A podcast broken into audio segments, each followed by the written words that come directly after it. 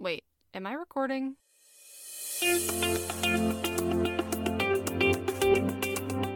You are listening to Stuff About Things, an art history podcast.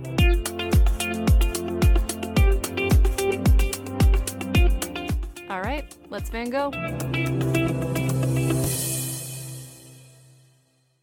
Hello and welcome to Stuff About Things, an art history podcast.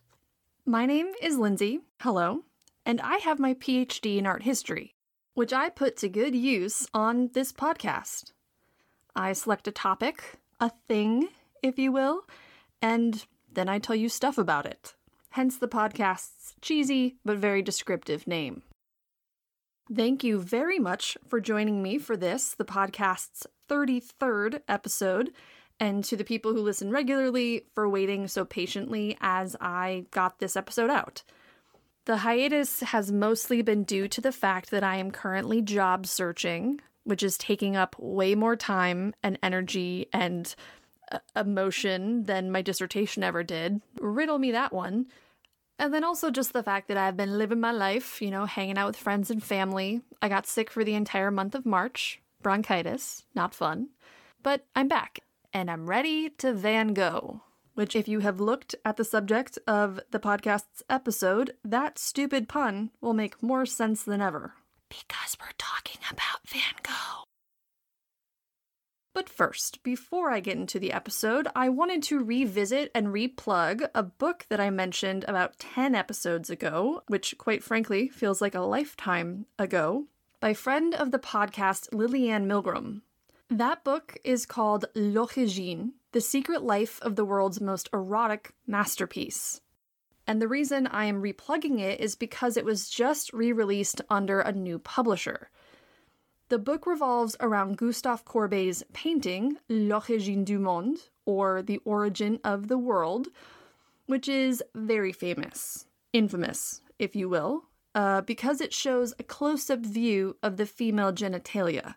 You turn a corner at the Musée d'Orsay in Paris, and bam, it's right there.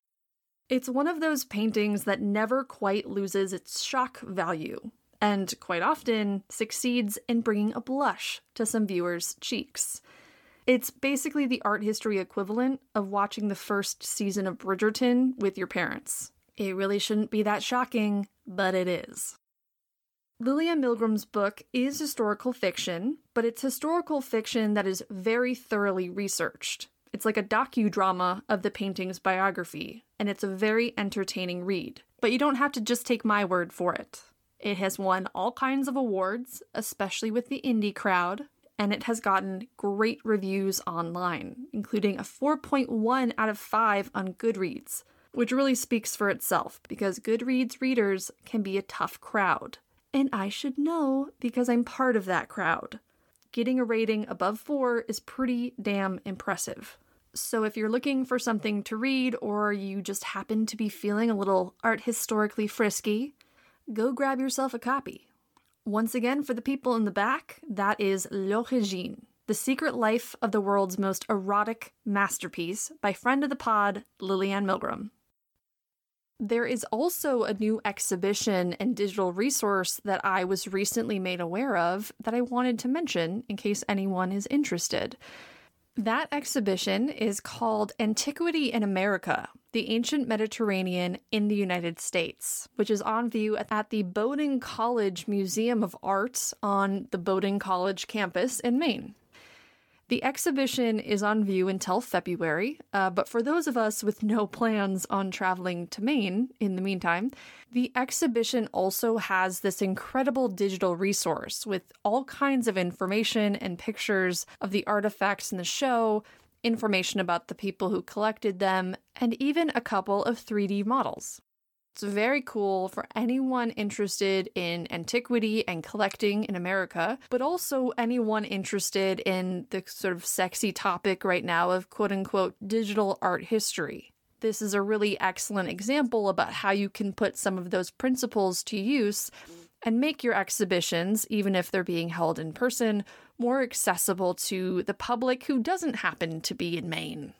Once again, that is Antiquity and America, the Ancient Mediterranean in the United States, which is on view at the Bowdoin College Museum of Art. I will provide links to both that exhibition and Miss Lilianne Milgrom's book on the podcast's website, which is stuffaboutthingspodcast.com. Much like a chance encounter with a painting of the female genitalia in Paris, today's episode is a little bit unexpected. I had originally planned on doing a completely different topic, a listener requested topic, no less, shout out to Dot, which is still on the docket for a future episode. Instead, I am going to talk about one of my favorite artists and works of art of all time inspired by the fact that I actually got to see this painting for what must have been the third or fourth time when I was back in New York in March, before all of my other plans got canceled when I became hotel bound with bronchitis. Fooey. It's an artist and a painting that often get romanticized and even mythicized. I'm not sure that's a word, but whatever. To the point where I think that a lot of us, including myself, have lost perspective on the fact that yes, this is now one of the world's most famous paintings by one of the world's most famous artists. But, you know, once upon a time, it wasn't this world renowned treasure. It was just a painting made by a man. That's all it was. There was a guy, and he put paint on a canvas. I wanted to return to those basics to tell you about that man, this painting, and how we as a culture, as a popular culture, have launched them into the stars to a level of adoration and fame that that man could have never imagined. So, without further ado, this is it the part where I tell you stuff about a man who happens to be one of the world's most famous artists, and about a painting that he painted, which just so happens to be one of the world's most famous paintings. Vincent van Gogh, His Life, and The Starry Night.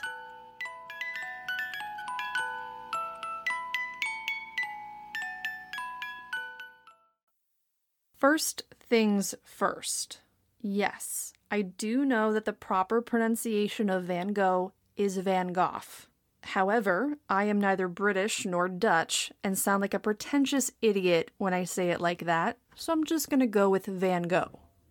Second thing second, it's no secret that Van Gogh did not have a terribly happy or healthy life. He suffered greatly uh, in terms of his mental health, and there were times in which he engaged in self harm to various degrees. I don't go into that too much in the episode, but if uh, that's not something that you want to hear about or you have young listeners around, maybe, I am letting you know, and you can make the decision of whether or not you choose to keep listening.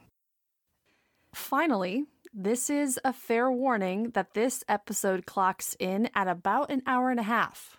It's gonna be a long one. But in my defense, I've received a lot of emails lately from listeners saying that you don't care how long the episodes are. So, um, yeah, here you go. oh boy. I did record it over the course of about five or six days, so you might occasionally hear slight changes in the audio quality, which unfortunately just can't be helped. You know, sometimes things get a little echoey or my voice gets raspy. That just happens when you're recording for that long, so we'll have to make do. All right, with those things said, let's get started. I would be floored, like genuinely amazed, if there was someone listening who doesn't know Van Gogh and at least one or two of his works. I would even gander that most people in the developed world have some vague knowledge of, of the guy, whether they know it or not. That is because Van Gogh is what I like to call a one name or a brand named artist, alongside the likes of Michelangelo, Raphael, Monet, Da Vinci, etc. As so often happens with brand named artists, though, we as art lovers tend to fall into the trap of making these people into more than men. The way that we think and talk about these artists is very similar to how we treat and talk about celebrities and royals these days. And it's a fitting comparison because we've made these artists into the rock stars and royalty of art history. We idolize them. We vilify some of them. We think that we know them and can speak for them, even, you know, hundreds of years after their deaths. As a result, it gets really easy to forget that these artists were just people. Geniuses, sure. Talented, definitely. But ultimately, they're just people. Van Gogh might be the most idolized artist of all. I mean, he's basically the poster child for the trope or the archetype of the artistic, tormented genius, the man who has to create, otherwise, he'll go mad, and he channels all his suffering into his art. And can there be art without suffering? Blech. I'm not a fan of that kind of that kind of thinking, as you can probably tell. I have actively attempted to avoid that kind of thinking in writing this episode, attempted being the key term. Let's start where most stories do the beginning, with a biographical stroll through the life of Vincent van Gogh. Vincent van Gogh was born on March 30th, 1853, in Zundert, which is a small town in the lower Netherlands. He was the first surviving child of Anna and Theodorus van Gogh. Eventually, the Van Gogh family would expand to include five other children, including Theo van Gogh, who was four years younger than Vincent and who would play an absolutely essential role in Vincent's life and career. In fact, we owe much of our knowledge about Vincent van Gogh and his life to the letters he exchanged with his brother. They were writing back and forth constantly, and we today still have hundreds of those letters. As a kid, Van Gogh was a bit of an odd duck. His neighbors literally called him, quote unquote, a strange boy. That was like his nickname around town. He was quick tempered, he was stubborn, withdrawn, a bit of a loner, and as the years went on, he became increasingly difficult to manage in the household. Because of that, his parents decided to send him to boarding school, which began a pattern that would persist for Van Gogh's entire life one of displacement, of people not really knowing what to do with him, and all of the loneliness that comes with that. This first displacement, though, to boarding school was particularly traumatic, as he was very, very close with his family, and he was deeply hurt by his parents' decision to send him away he did eventually finish school. Uh, he had to switch schools a couple of times, but he eventually finishes. And like so many of us, he didn't know what he wanted to do with his life. He was professionally very aimless during his late teens and throughout his 20s. Now, you might be thinking, well, didn't he become an artist? And the answer is no, at least not for a very long time. His first job out of school, though, was in the arts. He was hired by his uncle, who was a partner at an art dealership.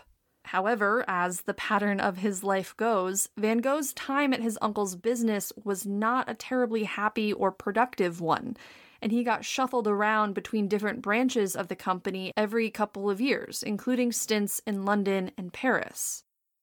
No one knows for sure why he got moved around so much, but it was likely for the same reason that he was really never able to hold down a job or even a dream. He was difficult to work with, stubborn, and he was absolutely definitely not a people person. In fact, he tended to make people feel pretty uncomfortable. He was eventually fired from the company, which is pretty amazing given that he was the nephew of a very important partner. In the late 19th century in the Netherlands, that should have made him basically untouchable. But he got fired, which brought great shame on the Van Gogh family. For the next few years, Van Gogh lives on and off with his family as he cycles through a number of different professional identities, including a couple of years in which his burning ambition was to become a Protestant reverend like his father. Ultimately, though, he failed out of theology school and had to settle for becoming a missionary. He was then fired from that, fired from being a missionary for, quote, undermining the dignity of the priesthood, end quote. I don't know what that means. I don't know that I want to know what that means, but I think we can all agree that it's nothing good.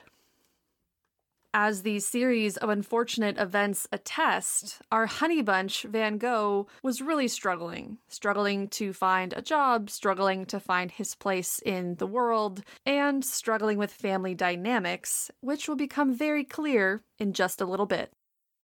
It wasn't until after this series of professional failures that Van Gogh decides to pursue art, not as an interest, but as a craft. This was all happening in his late 20s, which isn't old, or, you know, at least that's what I tell myself at night to keep the tears away.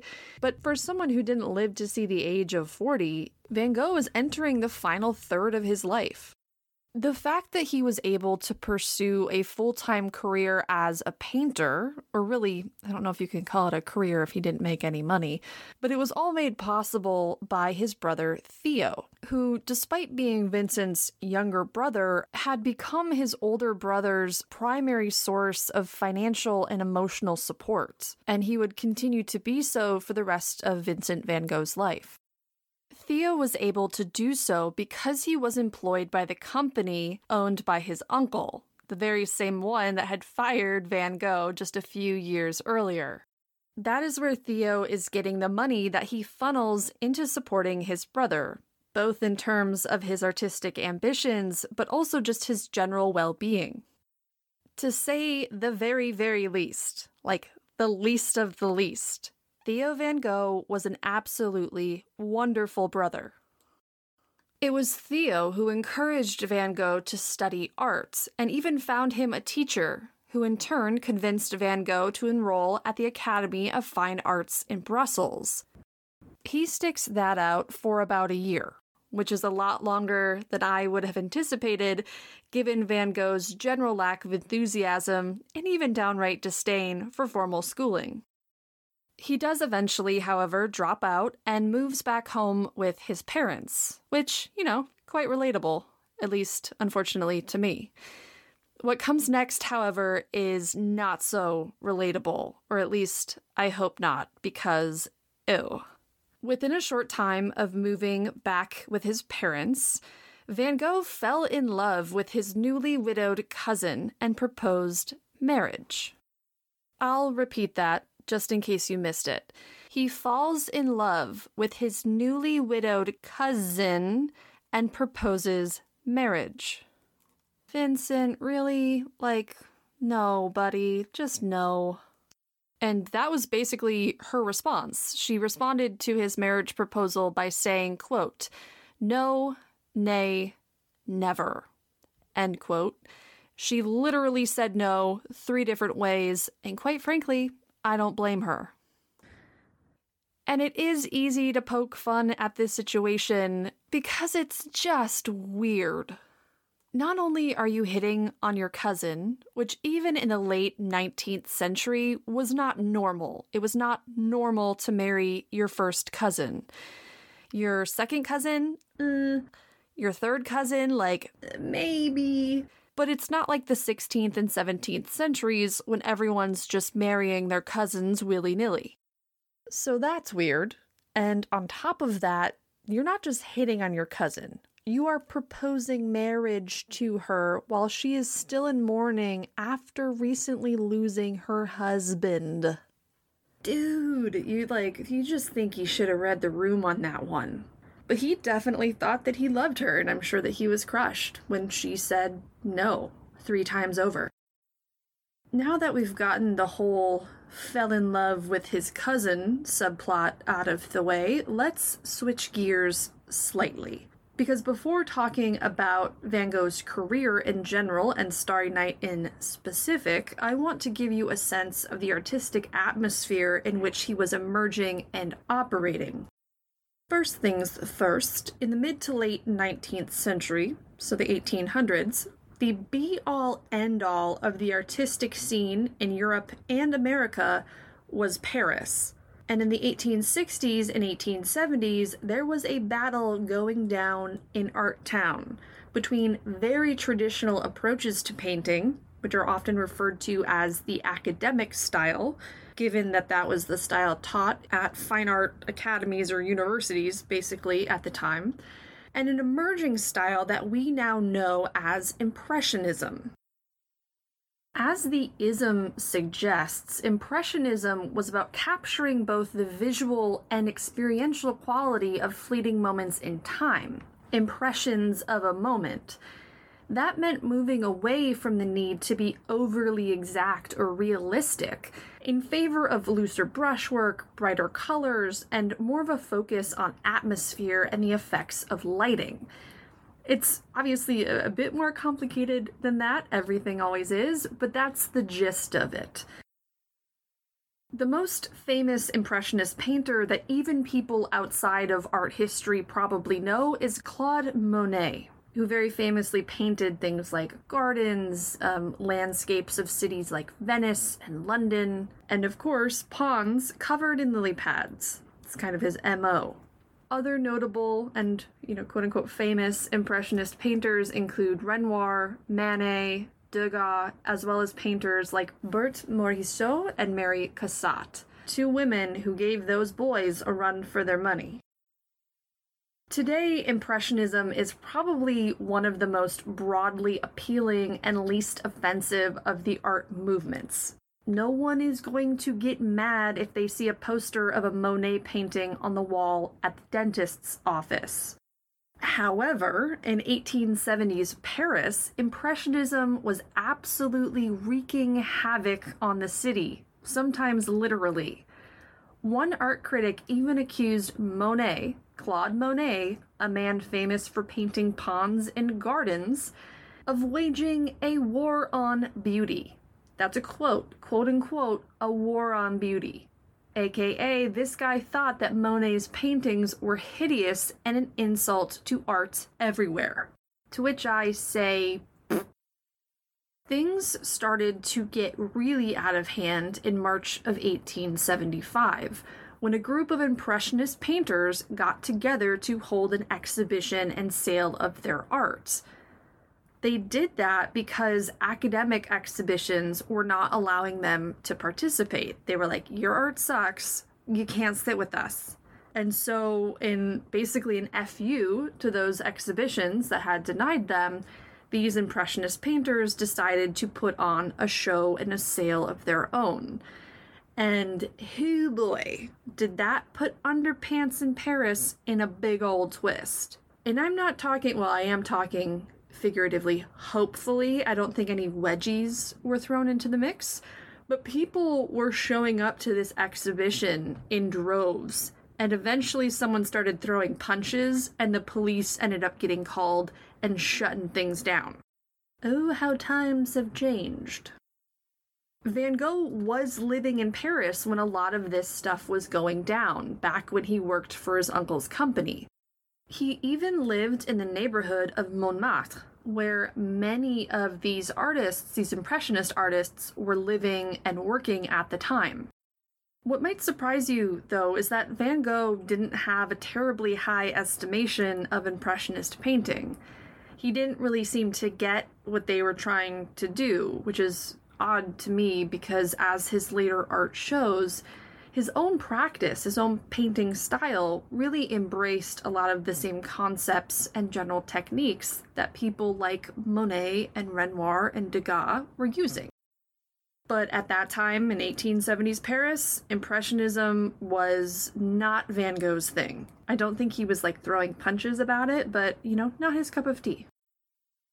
When he started painting in earnest in the late 1870s and 1880s, though, Van Gogh hadn't yet developed that signature style that he later would.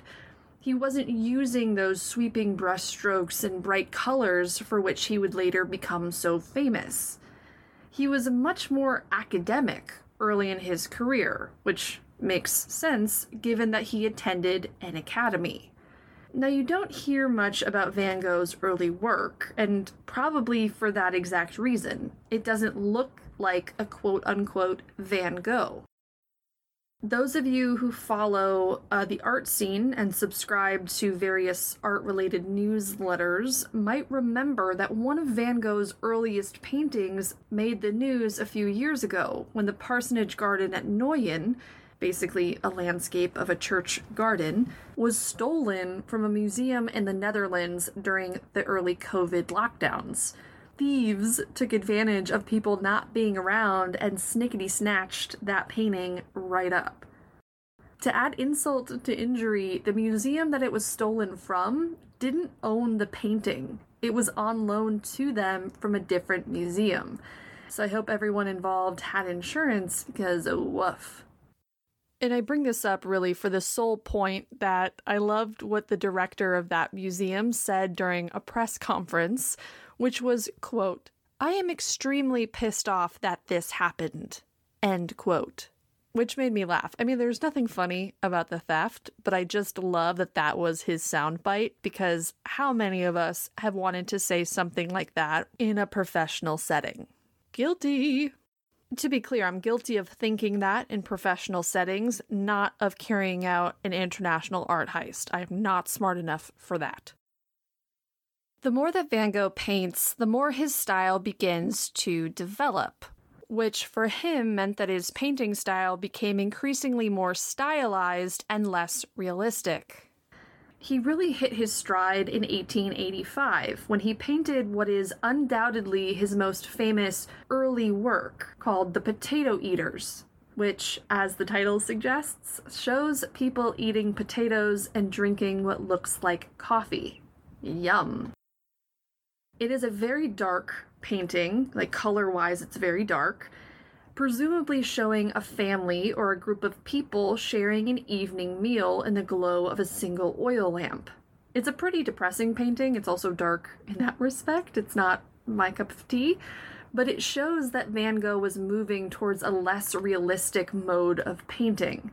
The peasants depicted are, uh, to put it in a very professional art historical way, they ain't cute. They are almost cartoon like in their appearance, uh, though I'm sure my former professors would have my head on a stake for calling them cartoon like. That is to say, that Van Gogh puts more emphasis on capturing their nature than their likeness. They aren't portraits of specific people, but rather portraits of peasants and peasant life in general.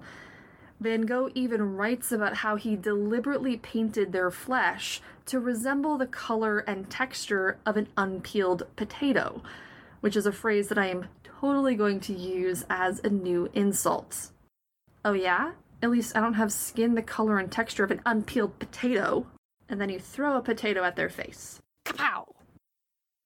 The Potato Eaters is a characteristic work of Van Gogh's quote unquote early career.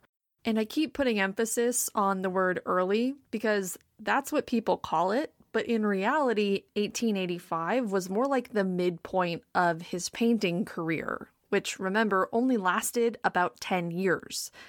But by 1885, he has really hit his stride and develops a more expressive personal style, as demonstrated by the Potato Eaters. Another huge development comes in his career in 1886 when Van Gogh moves to Paris to live with his brother Theo. As I mentioned earlier, Van Gogh had lived in Paris during the 1870s. But these two years spent with Theo over the course of 1886 and 1887 marked the time period in which he really became enmeshed in the artistic scene happening around town. This was helped by the fact that Theo still worked as an art dealer, meaning that Van Gogh had access to all kinds of inspiration coming in and out of Theo's dealership, including works by old masters like Rembrandt, as well as contemporary artists like Claude Monet. Van Gogh was also forming something like friendships uh, with other artists milling about Paris at the same time, including Henri Toulouse Lautrec, Emile Bernard, and of course, Paul Gauguin, who we will talk more about shortly. Van Gogh and his peers were broadly known as post Impressionists. Now, to describe post Impressionism in its most basic of terms, Post Impressionist painting tends to be more abstract, using things like color and line and form to render not just what a scene looked like, but also what it felt like. So it still engages aspects of Impressionism, but it pushes beyond the visual to take into consideration the things felt, the senses engaged, and works to give those invisible factors visual form. That is exactly what Vincent van Gogh and his peers were attempting to do, though each did so in his or her own unique way. At this same time, Van Gogh was developing a fascination for Japanese woodblock prints, which had become very popular in Paris following the 1850s, which is when Japan opened its border to the West and began trading again. Um, which resulted in the influx of these prints, which were mass produced and very easy to move, into places like Paris. The most famous of these prints, the one that your average person might know, is Hokusai's The Great Wave, which is a print of a very large wave about to crash down on some longboats in the ocean. And then you know it's near Japan because Mount Fuji is sort of lingering menacingly in the background. Prints like Hokusai's The Great Wave injected Europe and American artistic circles with a completely new visual approach to art and they inspired many works in the so called Japonisme style, which is basically European and American artists evoking, and one could definitely say appropriating, aspects of Japanese art and culture into their work. And Van Gogh was all about it. During these two years, Van Gogh was painting things like still lives, including vases of flowers, plates of food, things you'd find around the house, as well as landscapes of the city and nearby countryside, and then, of course, portraits. Both self portraits, meaning he painted himself, and then those of friends and colleagues.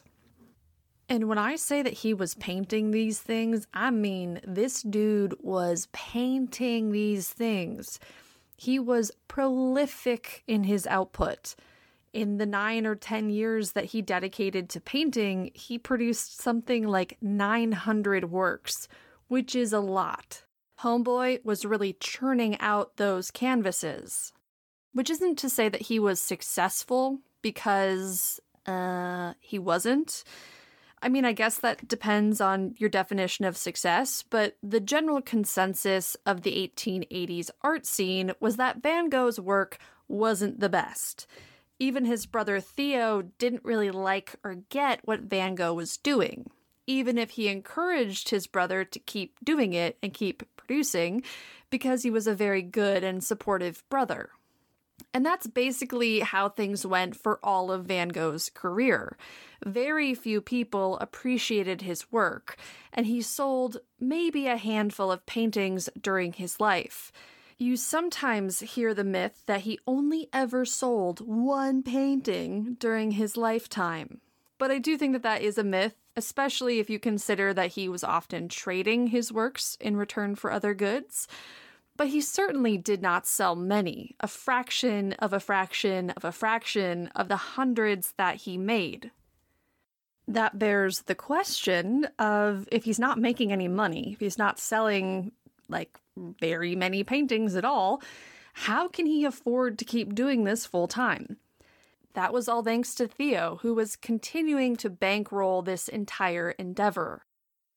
Van Gogh spent all of the money that Theo sent him on materials and models, and I'm sure adult beverages, rather than on keeping himself healthy and well fed he never really learned to take care of himself, if he was really even capable of that at all.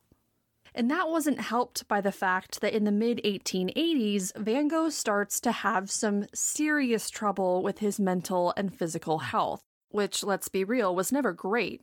But by the mid 1880s, things had really, really escalated. So let's let's talk about it. As we have established, between the years of 1886 and early 1888, Van Gogh is living with Theo in Paris. But over the course of these two years, Van Gogh really starts to tire and become disenchanted with city life. And he gets it in his mind that arts and life and beauty are just waiting for him in the countryside. And he convinces Theo to pay for him to go on a prolonged stay to southern France, to Provence. And let's be real, this is also probably a vacation for Theo, because can you imagine, as much as he loved Vincent, can you imagine having Vincent van Gogh as a house guest for two years? I wouldn't last 15 minutes with this guy. So when Vincent's like, hey, dude, I want to go to the countryside, I'm assuming Theo whipped out his wallet so fast and was like, absolutely, where can I send you? I'm sure that's not actually how it went, but that's how I like to imagine it happening in my head. After visiting Provence for a few weeks, Van Gogh decides that he wants to start a kind of artists' colony in the south of France that he refers to as the Studio of the South. In his mind, this was going to be an idyllic place where artists would come and stay to be around other artists, to take inspiration from each other and from the countryside, to debate arts and artists and beauty, and probably to drink copiously. All of that. That was the dream. In service to that dream, Van Gogh, bankrolled by Theo, moves to the town of Arles in February of 1888 and rents what is now known as the Yellow House. Because, spoiler alerts, it was yellow and a house. Wah, wah, wah. Van Gogh then starts to turn the Yellow House into this envisioned studio of the South, in the hopes that all of his fellow artists in Paris would eventually come down and stay and work there for a time. It took eight months for Van Gogh to get his first visitor, who unfortunately would also be his only visitor, at least long term. That man was none other than Paul Gauguin, or as my mother once called him, Paul Googie, which personally I prefer. I'm not the biggest Gauguin fan. Let me just say that right off the top. The man gives me the ick. Ugh. Paul Gauguin is nevertheless an undoubtedly famous artist, and he's someone who Van Gogh in particular really idolized and respected, even if he was kind of a jerk. However, even as his works sell for like a stupid amount of money, we're talking tens of millions of dollars, Gauguin is not necessarily an artist that I would expect your average person to know. But, but, but, but, I would say that anyone with any kind of knowledge of Van Gogh knows of at least one story involving Paul Gauguin. And if Paul Gauguin knew that that's how people knew him these days, they knew him through a story about Van Gogh, he would be absolutely furious. And that brings me great joy. And that is the incident involving Vincent van Gogh's left ear. Yes, ear. Long story short, Gauguin had gone to stay with Van Gogh in Arles, where he planned to to remain for something like five months. I'm not exactly sure on the time frame, but he had planned to stay for a long time. Things had started out fine. Van Gogh was super pumped that Gauguin was there. I'm not sure whether Van Gogh knew that Theo was paying Gauguin to be there, but still, he was excited. And they did all of the things that Van Gogh had envisioned when he started the quote unquote studio of the South. They painted, they talked about painting, they drank a lot, all of that stuff. Things, however, went downhill very fast. The straw that broke the camel's back came on Christmas Eve Eve in 1888. The events leading up to this day are not super clear. But the basic situation was this Gauguin had decided that he had had enough and wanted to go back to Paris after just two months. This greatly upset Van Gogh, who, despite the mounting tension between the two artists, really wanted Gauguin to stay. But Gauguin was set on leaving, which really upset Van Gogh. And this whole situation comes to a head on December 23rd, 1888. According to Gauguin, who was the only witness to this besides Van Gogh himself, who was not in a fit state to recall what happened, according to Gauguin, Van Gogh had become increasingly erratic and odd over the course of the previous few weeks. And it finally got to the point where Gauguin no longer felt safe at the house with him. So Gauguin removes himself from the situation, books a hotel for the night, and he pieces out. When he comes back the next day, the yellow house is full of policemen and absolutely covered in blood. It turns out that after Gauguin left, Van Gogh had a breakdown or an episode of some kind. Um, I think people people in his time called it a quote unquote nervous attack, and that culminated in self harm. Specifically, he cut off parts or all of his left ear.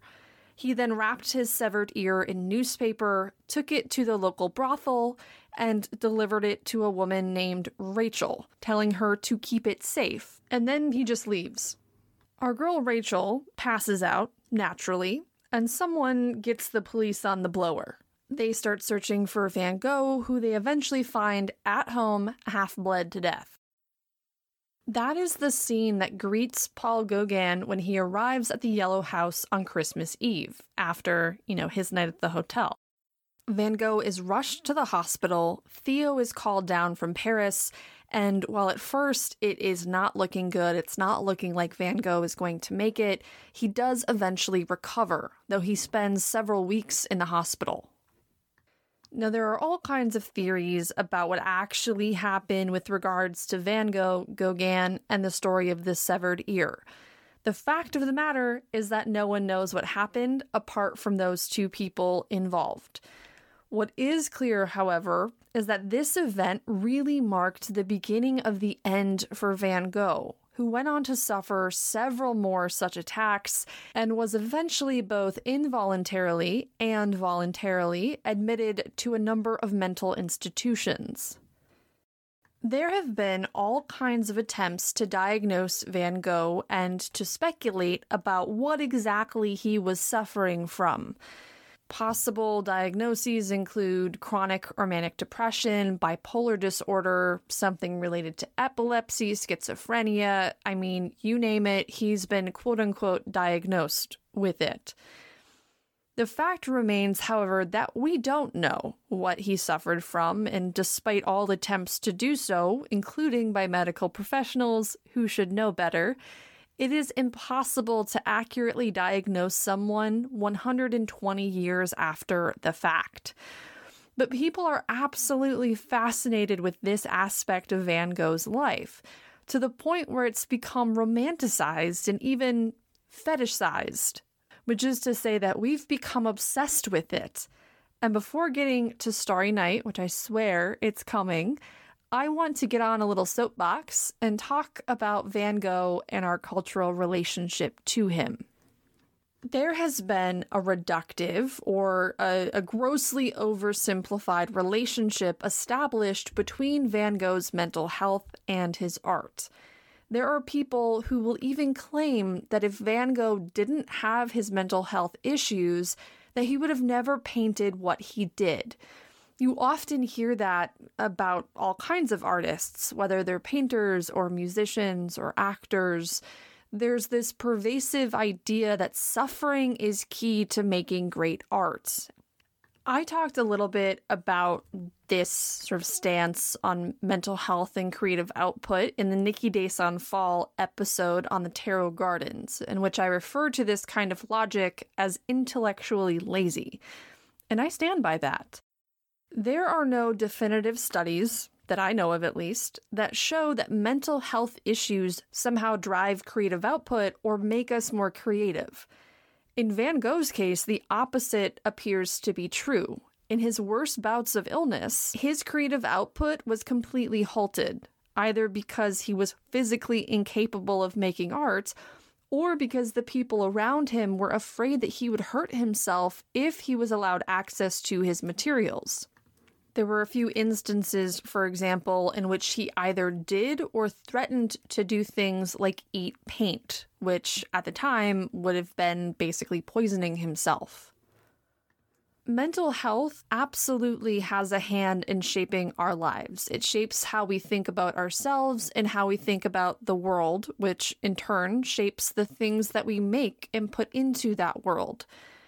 But the idea that you have to suffer to produce good art isn't just a fundamentally flawed idea, it's also a very dangerous one, one that encourages not getting help for your mental health issues or not taking your proper medication because you think it's somehow going to stop the creative flow.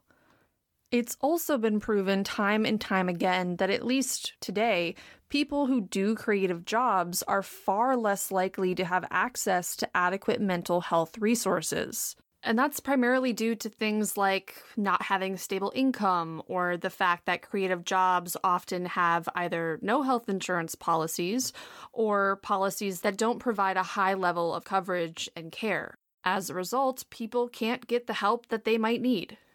And if that's true today, I don't even want to know what it was like back in the late 1800s, though it's safe to say that with Theo looking over him, Van Gogh did have access to what for that time was a fairly high standard of care. And it's because he had such a high standard of care that he was able to continue to paint. Uh, to close out my little soapbox rant, uh, there is an article that Claudia Hammond wrote in 2016 for BBC Future. And you might be thinking, Lindsay, BBC Future is not a scientifically reviewed journal. I know that. Don't worry, I know that.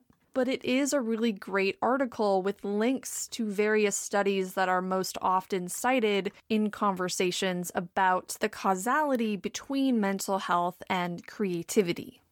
I think it's a fantastic article. It's very accessible and easy and quick to read, with again links to things that she cites. But I found the final paragraph particularly touching, and I wanted to read it in full here.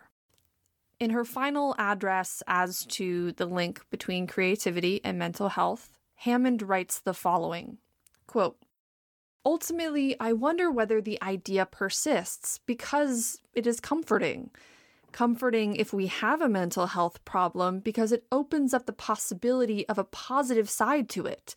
And comforting if we don't because it makes us think that if we were a creative genius, there would be a price to pay.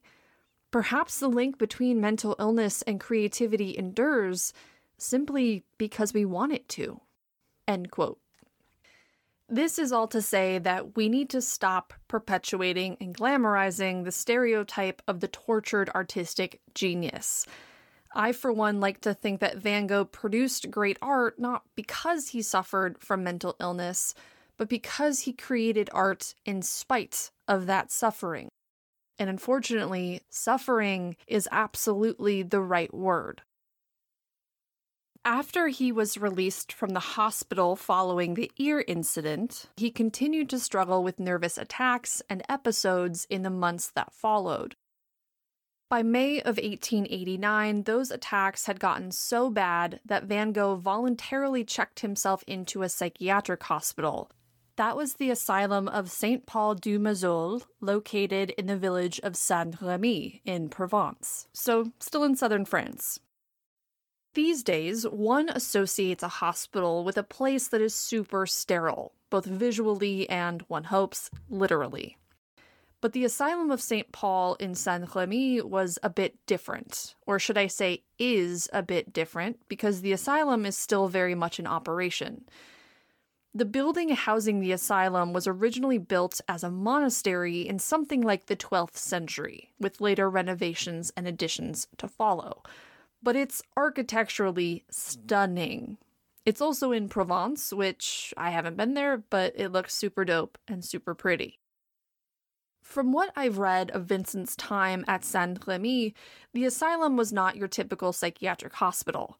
It functioned more like equal parts health resort and psychiatric facility, where patients, depending on their ailments, had quite a bit of freedom to move around the building and the surrounding countryside. It's not like it was paradise. I don't want to make it seem like that. It was a mental health institution. But as far as psychiatric facilities go, it was probably one of the better places to be. For the most part, Van Gogh lived a relatively comfortable life there, and he was even given a spare room at the asylum to use as a studio. And thank goodness for that, because this year long stay at the asylum proved to be one of Van Gogh's most prolific periods of artistic production. He painted constantly. We are talking dozens and dozens and dozens of canvases, some of which are now considered among his masterpieces. One of those masterpieces was none other than the painting we know today as Starry Night. We're finally there. It only took an hour to get here, but now we're here. Ooh, ooh, ooh. Starry Night. All right, let's go. Van Gogh painted Starry Night or The Starry Night in the days leading up to June 19th, 1889. We know that because on that day he wrote a letter to his brother Theo. The two were exchanging letters almost daily at this point, and in that letter, Van Gogh references a canvas that he just painted, one that he refers to as, quote, a new study of a starry sky, end quote. Today, of course, we know that painting not as a starry sky, but the starry night. And it is not only one of Van Gogh's most famous paintings, probably his most famous painting, it's also one of the most famous paintings in the entire world period.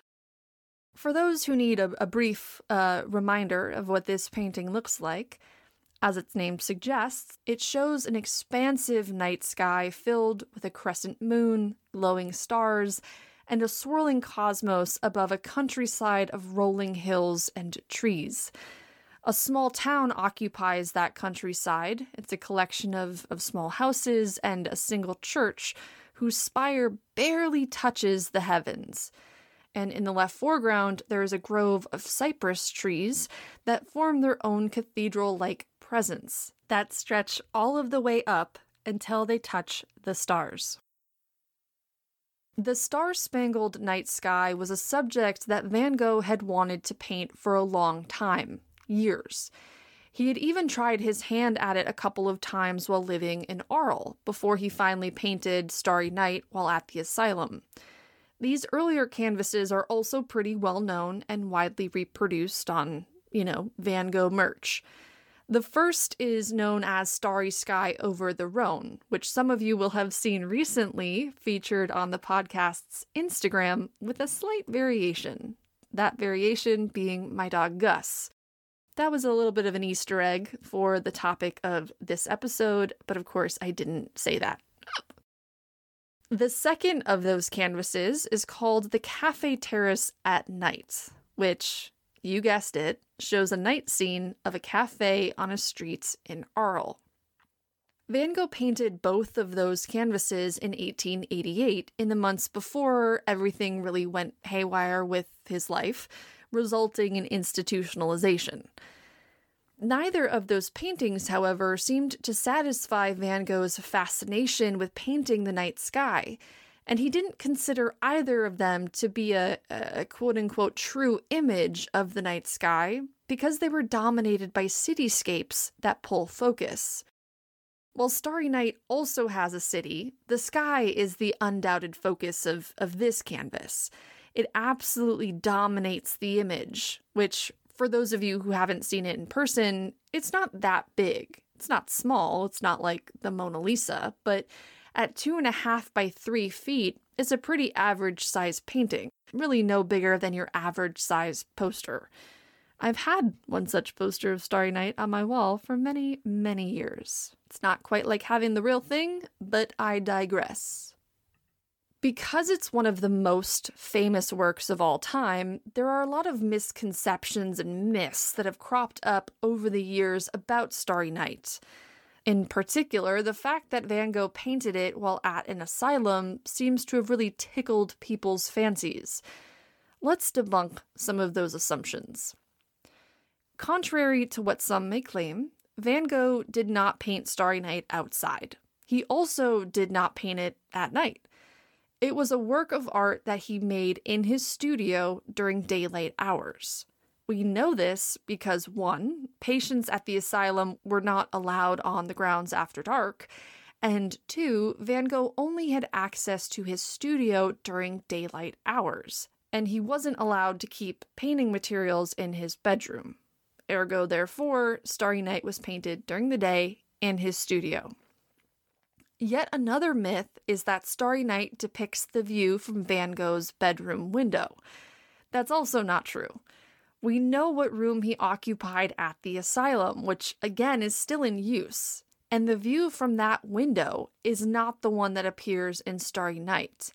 In fact, the landscape depicted in Starry Night is a composite, a mishmash, of various views of the countryside around the asylum the exact view depicted does not exist. That said, Starry Night is a fascinating mix of observation and imagination. Even though Van Gogh painted Starry Night in his studio during the day, he had clearly been studying the night sky, presumably from his bedroom window, before he put his paintbrush to canvas. Now, it's not scientific in the literal sense. An actual starry sky looks very different from the one that Van Gogh rendered. But it's not like he just made the whole thing up.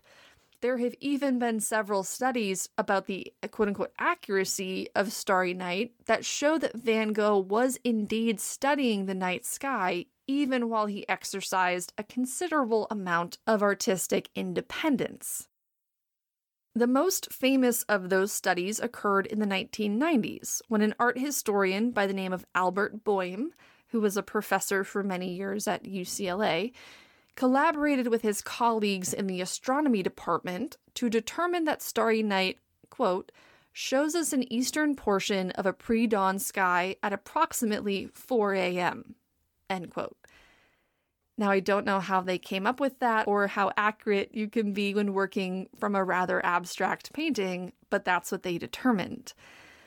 Boime also worked with the Griffith Park Observatory to simulate what the night sky would have looked like in Saint Remy on June 19, 1889, which again is the date of the letter in which Van Gogh writes about having finished a study of a starry sky. That simulation or projection showed a few interesting things. The first was that the planet Venus would have been extra bright around that time, and it would have appeared low on the horizon just below the constellation of Aries. My star sign, no big deal. Boime argues that we can see this quite clearly in Starry Night, and it's a convincing argument. When you're looking at the painting, there is one star that has a glow that's more white than the rest. The rest are more yellow in tone. It's the one to the immediate right of the cypress trees. If Boime and his astronomer friends are correct, that was not a star, but it was the planet Venus. He also then identifies an arrangement of three stars in the sky that form the constellation Aries meaning that Van Gogh had replicated the star patterns that he could see in the night sky on those nights leading up to June 19th. Interestingly, though, the observatory simulation showed that the moon would not have been a crescent at that point. It would have instead been a gibbous moon, which is when the moon is um, more than half but less than full. Technically, I think it's a quarter, but you know, you know what I mean the fact that Van Gogh painted certain things, quote unquote, accurately, like the positioning of Venus and the arrangement of Aries, but not others, like the moon phase, has struck some people as being very strange. But I think the reality of the matter is quite simple. Yes, the Starry Night was meant to be and is a study of the night sky, but it's first and foremost a painting, something that's meant to be visually and emotionally compelling. It's not a scientific document by any stretch of the imagination. In all likelihood, Van Gogh thought that the crescent moon would be a more interesting shape to include, that overall results in a much more interesting composition. The fact of the matter is that Van Gogh saw the night sky through the lens of an artist, not an astronomer. I mean, he was a man of many talents and interests, but ultimately, even in his letters, when he talks about the night sky and wanting to paint the night sky, there's always an emphasis on color and the challenge of capturing those colors on canvas. Just under a year before he painted Starry Night, Van Gogh wrote about the challenges of painting stars to his sister. He writes, quote, Certain stars are citron yellow, others have a pink glow, or a green, blue, and forget me not brilliance. Putting little white dots on a blue black surface is not enough. End quote. After reading this, I couldn't help but think about what Van Gogh's reaction would be to seeing something like the images released from the Webb telescope. With all of those colors and formations and whatever the heck else they show, I mean, those would have blown his mind. The comment that he writes in the letter to his sister affirms that Van Gogh's fascination with the sky is intimately related to his fascination with color. Now, he's an artist who is known for painting in really bold, often contrasting colors. But Starry Night really demonstrates just how powerful those contrasts can be. The theory of contrasting colors is simple, or it can be simplified. Most of us will have seen something called a color wheel, which is exactly what it sounds like. It's a circle that's been divided into equal slices, each of which features a color. Those colors are arranged in relationship to one another, forming a wheel that ends up looking a lot like a rainbow. Your basic color wheel usually has red, orange, yellow, green, blue, and purple, and it's arranged so that red goes to orange, goes to yellow, goes to green, goes to blue, goes to purple, goes back to red. Ta da! Color wheel. And that arrangement is important because the colors on the opposite sides of the wheel are considered contrasting, or another word for that is complementary. For example, red and green are on opposite sides of the wheel.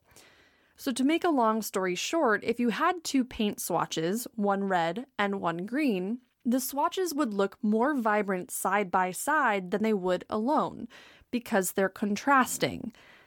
The use of contrasting colors in art has always been a thing, all the way back to Greek and Roman times, and probably before that. But the use of contrasting colors was especially popular during post Impressionism, which is the ism to which Van Gogh belonged. Those painters used contrasting colors to make their paintings even more vibrant, and Van Gogh was no exception as demonstrated by Starry Night, which is dominated by the contrasting colors of blue and yellow. As a result, the yellow stars really stand out against the blue night sky. There's a luminosity, a, luminous quality to them and to the painting more broadly, especially when you are privileged enough to see it in person. In addition to this luminosity created by using contrasting colors, Starry Night also has a certain sculptural quality about it. Van Gogh really builds up the layers of paint in a technique known as impasto. He is rather famous for doing that, and sometimes his canvases are quite thick with paint buildup. However, when I first saw Starry Night, and every time I see it, I'm always astounded by the fact that when you get close to the canvas, you know, close, not too close, close. There are areas of the painting that are not covered in paint. Instead, there are some areas where you can very clearly see bare or primed canvas poking through. Before seeing the work in person, when I would see just pictures of it, I would always assume that those white areas were just paint. Instead, that's just primed canvas peeking through. And when you consider that, it really does make it look like a study, like something done fairly quickly, probably over the course of just a couple of days, if that. It also adds another level of texture to the painting. Not only is Van Gogh building up these brushstrokes in that impasto technique, but he's also letting that very distinctive texture of the canvas poke through. It's the kind of thing that you don't really even know that you're appreciating, but you'd really miss it if it wasn't there. All of that adds up to make what is a stunning painting. Stunning. If you ever have the opportunity to see it in person, absolutely do it. I know that tickets to the Museum of Modern Art in New York are very expensive, very spendy. $25 I think I paid when I went in March. Absolutely insane. But if it means seeing this work in person, it's worth every single penny. Now that we know a bit more about how and when Van Gogh painted Starry Night, let's switch gears to talk about what Starry Night means.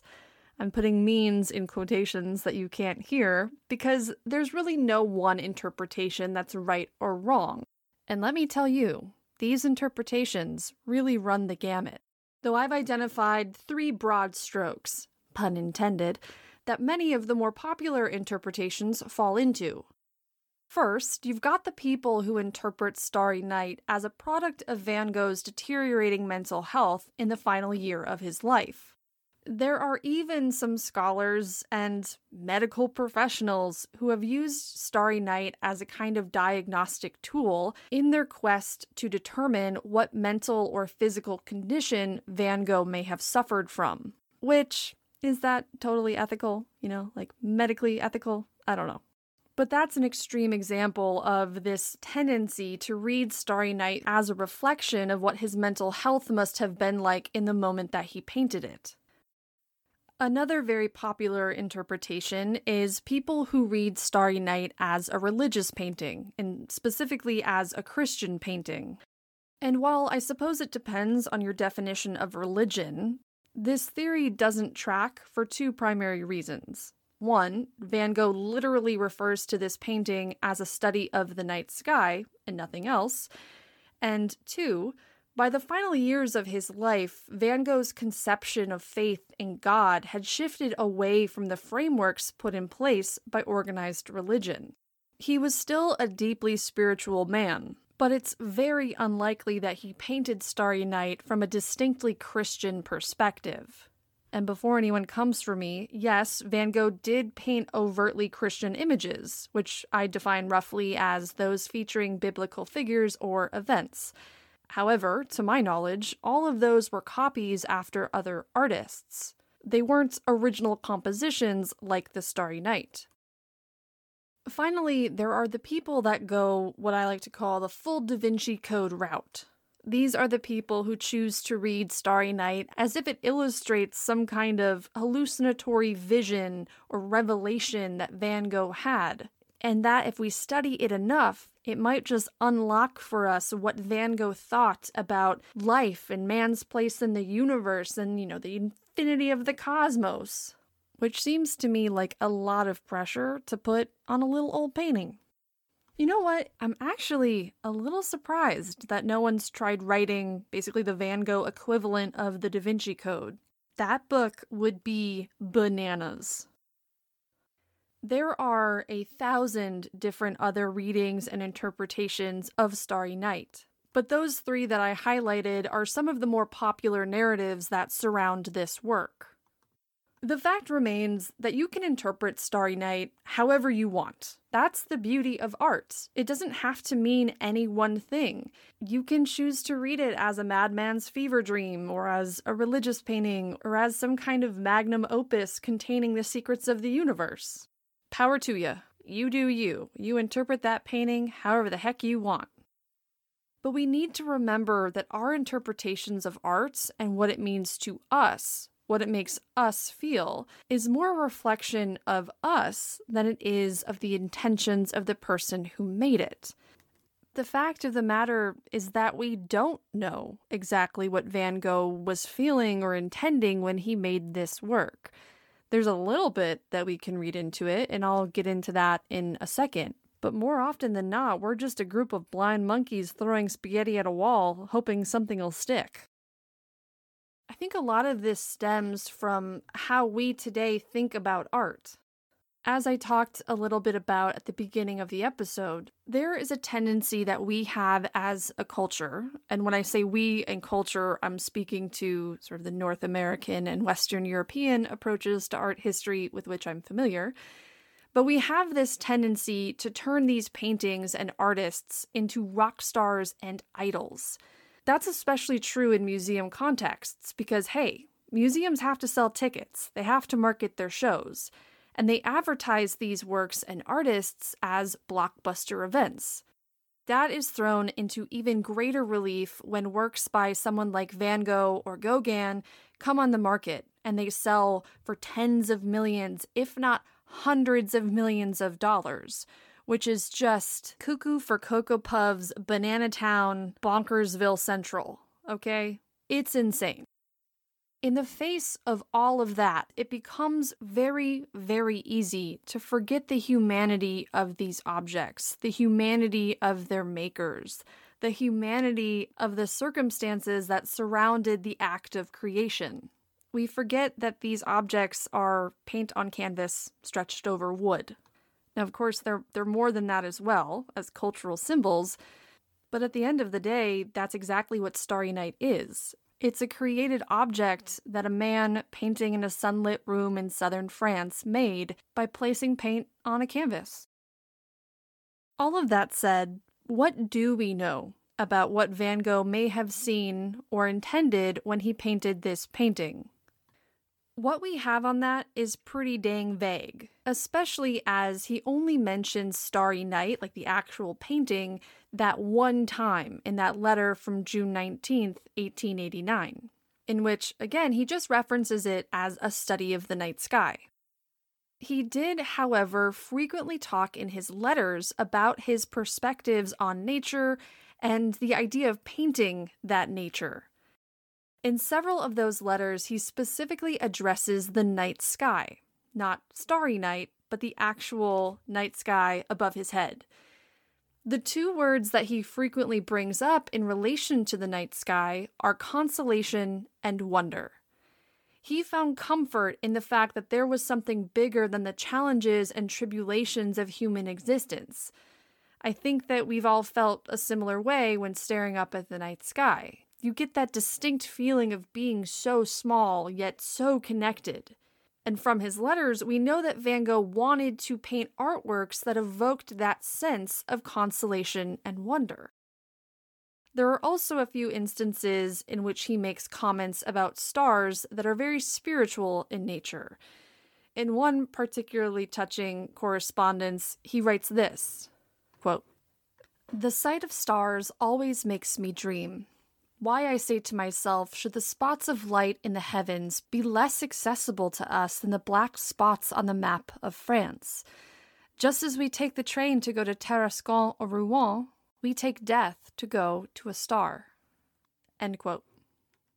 At the end of the day, though, these mentions of stars and the night sky in Van Gogh's letters occurred months, if not years, before he eventually painted Starry Night so it would be foolish of us to claim that the painting is a direct illustration of any of those comments. The fact remains that we will never know what exactly Van Gogh was thinking when he painted what would become a masterpiece, what we know for certain, however, is that he would never, ever in a million years have anticipated just how successful this self professed study of a starry sky would eventually become, or what it would mean to millions, if not billions, of people around the world. As I said at the beginning of the episode, Starry Night is my favorite painting of all time. I will readily admit that my love of the painting was born by the narratives that I now so criticize. Just as Claudia Hammond wrote in her essay that I quoted earlier, I was invested in this idea that someone so troubled could make something so beautiful, and I absolutely bought into this vision of Van Gogh as a tormented genius whose ability to create was directly tied to his illness. In that regard, I'm a total cliche. But, but, as I've grown up and grown older and learned to view these popular narratives with more care and criticism, I've fallen in love with this painting all over again, though for what I think you could say are simpler or maybe just more personal reasons, ones that reflect my own ideas about art and objects in our lives. I have long since given up trying to figure out what Van Gogh specifically thought or felt or intended when he painted Starry Night because ultimately, what's important is what I think and I feel when I look at this canvas. That's all that matters. what I see is not only a masterpiece, a beautiful work of art, but also a site of history, a site of human connection. One that, when we stand before it, tethers together anyone who's ever seen this painting and felt something while looking at it, no matter when they lived or where they were, connecting all of us not only to each other, but also to a red haired man in southern France who once looked up at the very same stars that watch us today. In May of 1890, Van Gogh left the asylum to move to a small village outside of Paris. He did so to be closer to his doctor, who he had come to see as a friend and even a brother. Ultimately, however, this proximity did very little to help Van Gogh, whose mental and physical health had continued to deteriorate and showed no signs of improvement. By the summer, Van Gogh felt that he couldn't go on. On July 27, 1890, Vincent van Gogh grabbed a revolver and walked into the middle of a nearby field, where he proceeded to shoot himself in the chest. The wound was fatal, though not immediately so, and Van Gogh died at a local inn two days later after attending doctors were not able to remove the bullet. But Van Gogh was not alone in his final moments. His brother Theo had rushed down from Paris to be at his side, where he diligently watched over his older brother for almost two days before Vincent van Gogh finally took death to a star, just as he had written about wanting to do in his letters. He was 37 years old. Now, there are some different theories about Van Gogh's death, including foul play, but the most widely accepted and logical explanation is that he went into that field with the intention of ending his life. As his letters attest, he was exhausted. He felt like a failure and a burden, and he didn't foresee things getting any better. If anything, all indicators suggested that things would only get worse. The day after his death, Van Gogh was laid to eternal rest in the local village cemetery. His funeral was small, attended by a few friends from Paris, including several artists, a couple of villagers, and, of course, his beloved brother Theo. Unfortunately, following his brother's death, Theo's health would also take a turn for the worst. He died just six months later at the age of 33, leaving behind a widow, Joanna, and a one year old son, who Theo and Joanna had named Vincent after his uncle. While Van Gogh was originally buried near the entryway to the village cemetery, his remains were moved 15 years later to a slightly different location in that same cemetery. That occurred at the request of his sister in law, Theo's widow, Joanna. It was Joanna's wish that the Van Gogh brothers would eventually rest side by side, something that Vincent's original burial place would not allow. It took 10 more years for the brothers to be reunited, but finally, in 1914, Theo's remains embarked on a final 300 mile journey from his original burial place in Utrecht to a grave beside his brother. That is where the two remain today, as much brothers in death as they were in life. When Vincent died in 1890, Theo inherited all of his brother's finished works, and that was in addition to all of the ones he already owned. There were literal stacks of paintings throughout the Van Gogh house. Some, however, did make it onto the walls, including a painting of an almond blossom tree branch that Van Gogh had painted to celebrate the birth of his nephew, Vincent. That canvas remains one of Van Gogh's most famous works, right alongside Starry Night. When Theo died just six months after his brother, his widow Joanna, who I'm just going to call Jo, and son Vincent inherited those works. This marked a crucial turning point for Van Gogh's art, as Jo took it upon herself to become president and CEO of the Vincent van Gogh hype train. In fact, I think it's safe to say that it's because of Jo that Van Gogh and his art are world famous.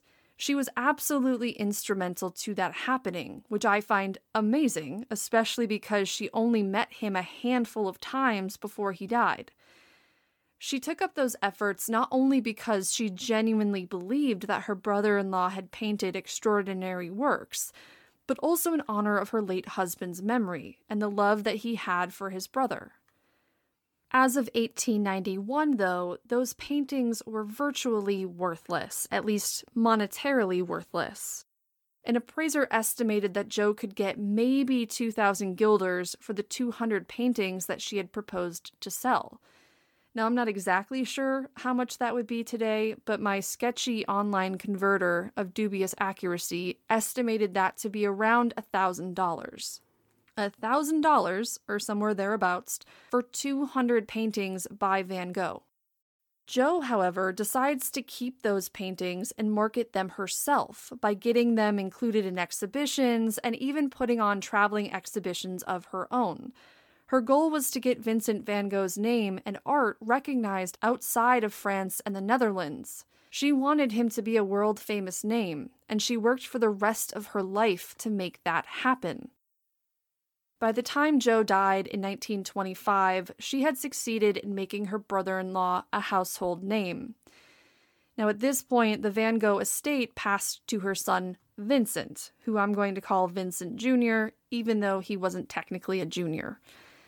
An engineer by trade, Vincent Jr. went about things a bit differently than his mother did he wasn't as emotionally invested in this endeavor, given that he was only six months old when his uncle passed away and only a year old when his father did. He was still, however, committed to the family legacy. In 1930, just five years after his mother's death, Vincent Jr. transferred most of the family's remaining paintings to the Stedelijk Museum in Amsterdam, which is the city's main modern and contemporary art museum. Now, Vincent Jr. didn't give the museum the paintings, he still was their legal owner, but the Stedelijk housed and displayed them.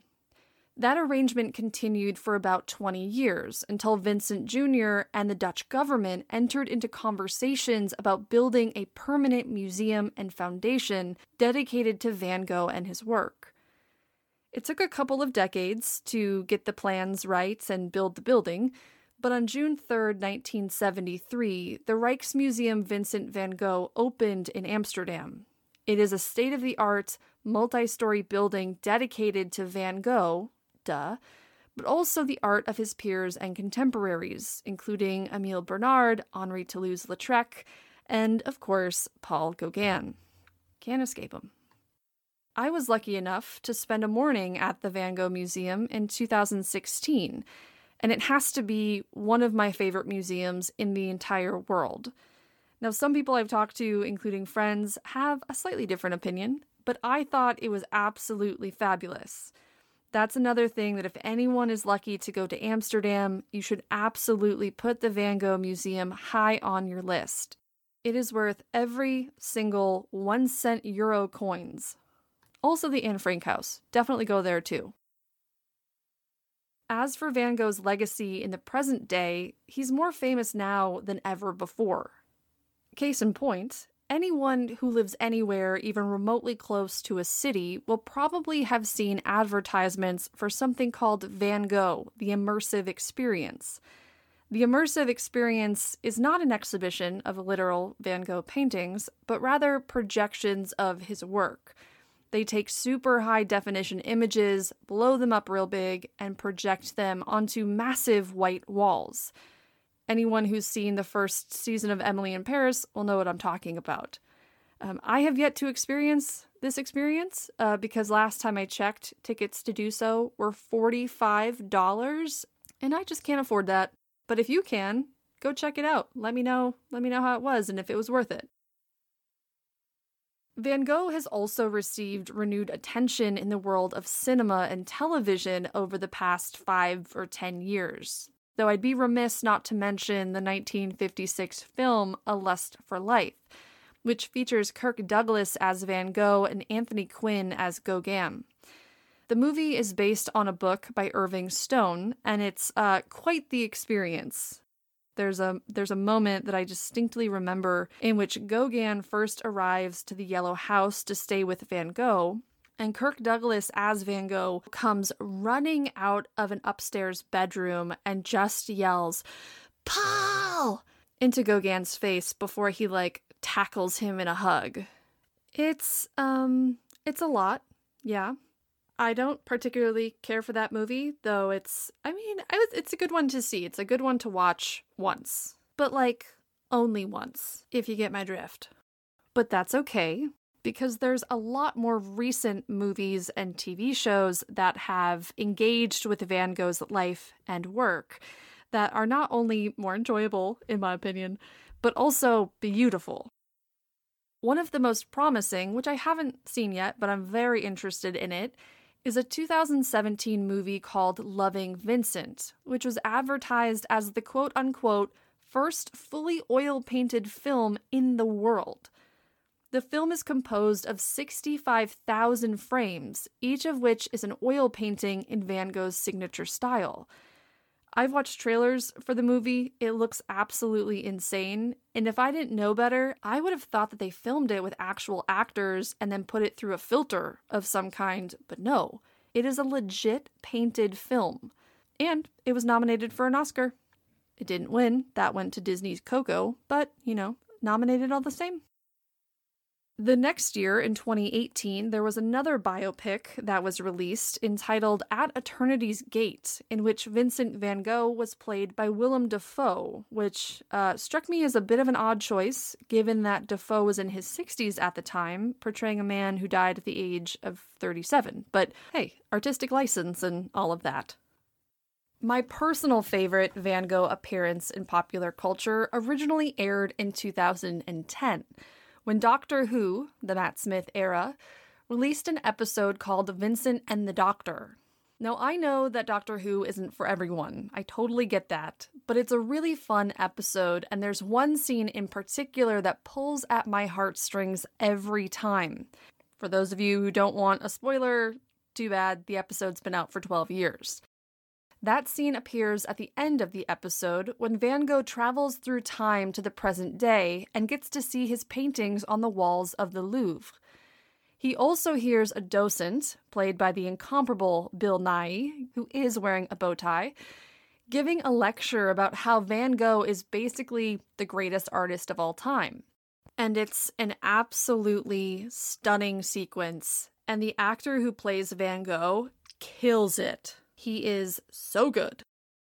The episode is admittedly a bit iffy with regards to portraying Van Gogh as someone who can see literal monsters. The connotation being that maybe he was mentally ill, but he also saw monsters, and that's why, you know, he went quote unquote crazy. Uh, a bit iffy in 2022, but it is Doctor Who, so that's like kind of part of the deal the monsters and the aliens and all that stuff. But I thought the ending addressed Van Gogh's battles with mental health in a very touching and constructive way.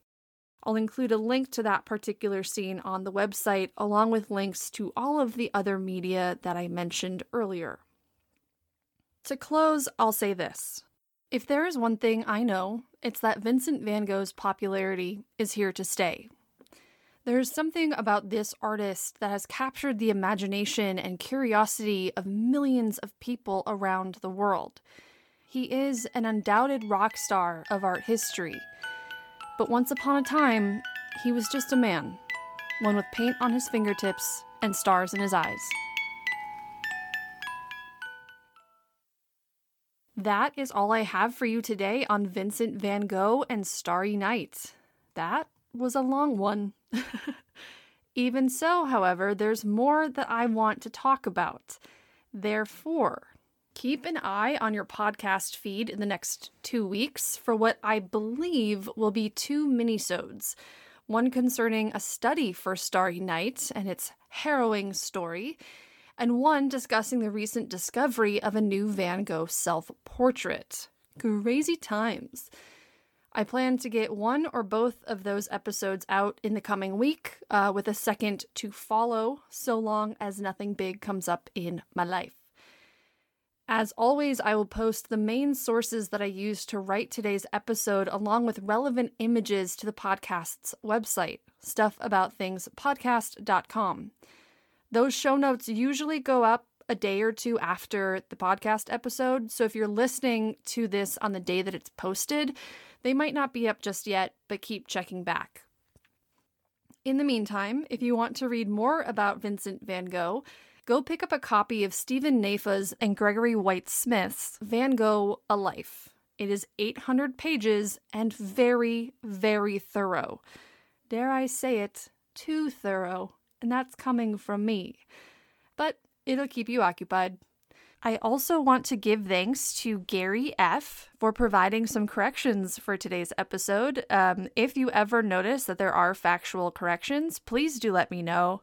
At the end of the day, sometimes things happen. You say some things at the Louvre when it's actually at the Orsay, or that someone died at a hospital rather than an inn. And if you do ever notice an inaccuracy, I would really appreciate you pointing it out. Please do so nicely. But um, yeah, you can do so at the podcast's email, stuffaboutthingspodcast at gmail.com. Another thank you to Gary for being such a keen listener and being so kind in delivering those corrections. As for Gus Corner this episode, Gus is doing fabulous. He turned nine years old on April 22nd, and despite being a little man, he is still very much a puppy at heart and continues to harass me constantly for walks and treats. He is truly the best thing ever, and I love him so much. As for me, I am in the throes of the job market, friends. I'm applying like crazy. Interviewing here and there, dodging rejections left and right, but I'm happy, I'm healthy, I'm covered in dog confetti, and I'm ready to record some minisodes for y'all. If you are enjoying this podcast, please give it a rating and even leave it a review if you've got the time. I've gotten a handful of new reviews since the last episode, and I really appreciate people taking the time to do that. Even the person who gave me two stars and said it sounded like I was talking in 10 different fonts, which I actually thought was very fair and very funny. I personally thought I only had three fonts, but hey, considering that I sit in a walk in closet talking into a microphone for days on end, let's just be thankful I don't start speaking in tongues. All that said, honestly, who knows when you'll get another full length episode? It might be next month. It might be in five months, but another one will come eventually. In the meantime, if you are so inclined, reach out and say hi, either through the podcast's website or directly through email at stuffaboutthingspodcast at gmail.com. That is it for me. I'm going to close out by thanking the usual suspects, hooksounds.com and freemusicarchive.org, for providing the royalty free music that you hear at the start and at the end of each episode. The very classy symphonic banger that you hear at the beginning of the episode is a version of Bach's Brandenburg Concerto No. 4 by Kevin MacLeod, and the second synth pop tune is called Success Dreams. I hope you enjoyed this episode, and of course, of course, of course, that you take the time to look at something beautiful today, no matter how small. Alla prossima, amici. Hi, you want to say something to the camera? Or to the microphone? You want to say something? Look up here. What's that? It's a microphone. Oh, his tail's wagging. Can you hear that? His tail's wagging. Oh, thank you for that little kiss. That's so nice. That's so nice.